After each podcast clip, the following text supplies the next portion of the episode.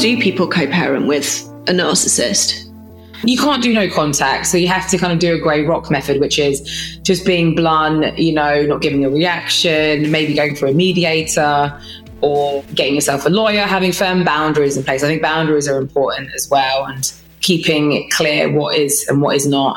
But it, it's always going to be hard when there's a child involved, but I think people need to put their child first in all of it. What's the most, the safest thing for the child?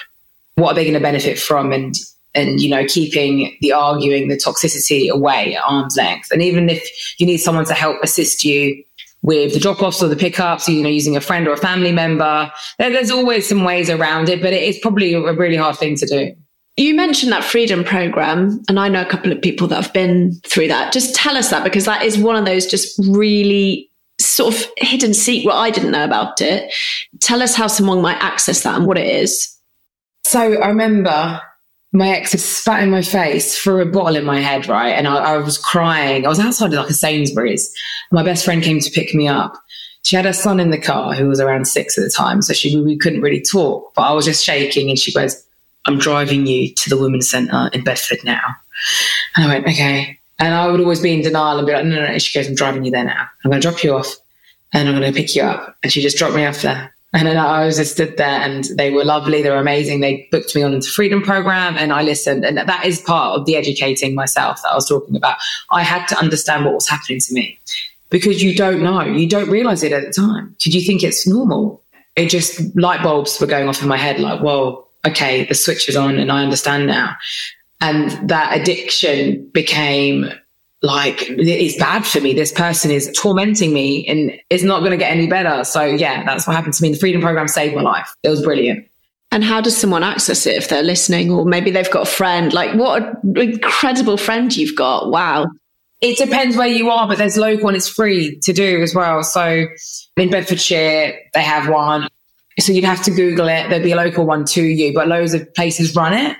And it's very discreet as well. Like, they won't call you, et cetera, in case, you know, the address is kind of secret as well. So yeah, there's ways of contacting them if online. Okay. That's really, really helpful. That's so helpful for people to know. And you talked about having low self-worth and how that made you vulnerable, I suppose, to these types of abusers. How have you changed that sense of worth, and what have you uncovered about why it was there in the first place? Oh gosh, it's very deep. It's a lot of inner child healing. It's a lot of tending to my younger self, to the little girl that, you know, would wake up in the middle of the night. My mum would be rushed to hospital, in and out of hospital, feeling very alone, having quite a shouty household, not having that much attention sometimes, and really unpicking that. So a lot of different forms of therapy. Meditation has been a lifesaver for me, meditating and unblocking these wounds, these core wounds and core beliefs that have been ingrained in my head since I was younger. Because, you know, as we grow older in school, we get all these beliefs that have put on us, the media, the press, people around us, teachers, caretakers. And our job as adults is to undo all of that crap and become our true authentic selves underneath all of that. And it can be painful and it's very difficult. That's probably the hardest work you can do on yourself, going back to your younger years. And that was where it all started with me. And it's, you know, it's still ongoing. It's always going to be ongoing. Healing doesn't end. And then you've got your shadow work, going to parts of yourself that we call the shadow that you don't like about yourself, whether it's your reactions to things, things that trigger you, finding out why these things are triggering you and unblocking all these parts. And it's hard, but I think when it came to eating disorders and the way I viewed my body image and how I looked at myself and the men I attracted and the people that I hung around with and the things I would do to myself, and it all stemmed down to like beliefs from being young, when I was younger, and them, them sticking with me. So yeah, a lot of work and journaling and exercising and eating better and just being very mindful and being present. I think that's helped. What was the most deep rooted belief that you uncovered? I think maybe that I'm not worthy of love, because my mum left me and my dad left me, and that anyone that comes into my life will leave me. My baby died as well. She left me. The men that come into my life don't actually love me. They would use me or beat me. So I'm not worthy of love, of real love, because anyone that does come in, they're going to go anyway. So I might as well push them out. Like, that was a big thing for me. So, you know, I went from being in, a, in an abusive relationship to then meeting my daughter's dad and being the complete opposite, where I'd be, I'm an independent woman, I don't need your love, and then pushing him away through that reason and being like the complete opposite. So to find that medium of, no, you're safe, you're safe, you're sound, it's fine, you don't need this guard up, you don't need this wall, you're good. Because it's like one extreme to the other, literally.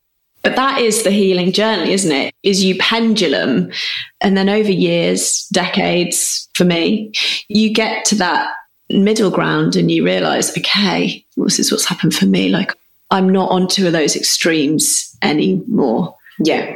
So from that, I'm not worthy of love. And actually, you know, I know you're doing some coaching work now. You know, my work as a coach, I see that in almost universally every woman that I've worked with, when you scratch the surface, gets to this feeling of, I'm not good enough, I'm not worthy enough. What specifically on that belief have you switched that to now feel that sense of worth and to be able to receive love and to feel good enough? I think through deep meditation, rewiring neural pathways in my brain, going back to different situations in my life where I was hurt or I was vulnerable or I was sad, taking myself back to the, you know, different ages in my life, visiting those scenarios and telling myself that I'm loved, hugging my younger self, talking to her, write her letters, I'll burn the letters, I'll communicate with her, check in with her. It sounds a bit nutty from an outsider's point of view, but when, do you know what I mean? just, just chatting to my ten-year-old self. But when you really access her and tell her she's safe and that everything's fine, you're fine. And I think also being that child, I'm playful. My nature is to be fun and happy and playful, not take things too seriously. When you access your inner child, life is different and life can get in the way. It becomes so serious. Like I found this month has been so tough because I've gone back into the, that serious mode and grafting and overworking. And then I burn myself out and then I start going for the wine.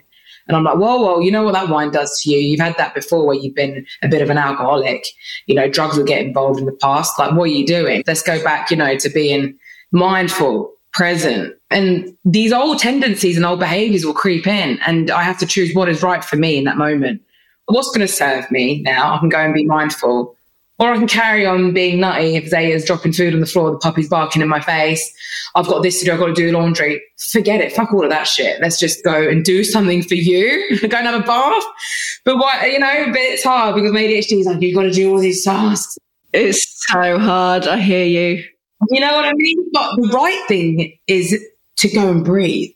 But we could choose the right thing or we could choose the task thing. And the task thing is just living and functioning like a zombie. I don't want to live like that every day. I want to be happy and have fun. So if the puppy does shit on the floor, I'll leave it there for twenty minutes now. So to go, you know what I mean? And that sounds a bit like extreme, but I have to purposely do things to make myself realise that that's not important.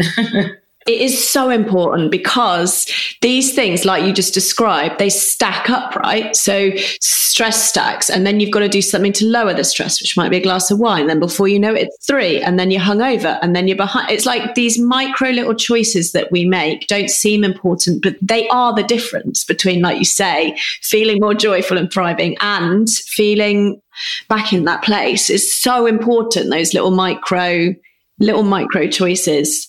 How has becoming a mother impacted all of this? Because what I found is that, you know, my story is not the same as yours, but I have lots of trauma that I've had to work through and heal. And I found it at times really hard doing that with two young children as well, because it's almost like a double the work. It's like you've got to do all the normal stuff of raising and all the normal hormone changes, and then for for people like us that also have to do all this unlearning, reparenting in a child world, it's like a whole other job. I think she gave me access to find my younger self. Having her made me realize what I needed to do, because I didn't want to pass that generational trauma down to her.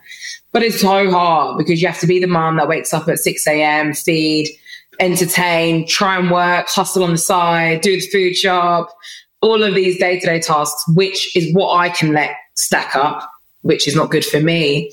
But then I have to manage my time wisely now. So I know when she goes down to sleep, what am I going to do? Am I going to scroll on my phone, or am I going to go do a meditation journal, or go and do some knitting? I'm starting knitting or doing something creative, because I used to love to paint. What's going to bring out my soul? Like, what's going to set my soul on fire?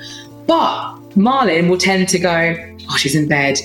And I find myself on my phone and I have to freaking purposely be like, what are you doing? This is your time now. But sometimes I feel so exhausted. And it is making the best choices for you and managing your time really well. And stop trying to micromanage everything where you have all of this control and just let it flow, let it be, and just go with it. And it's hard to do.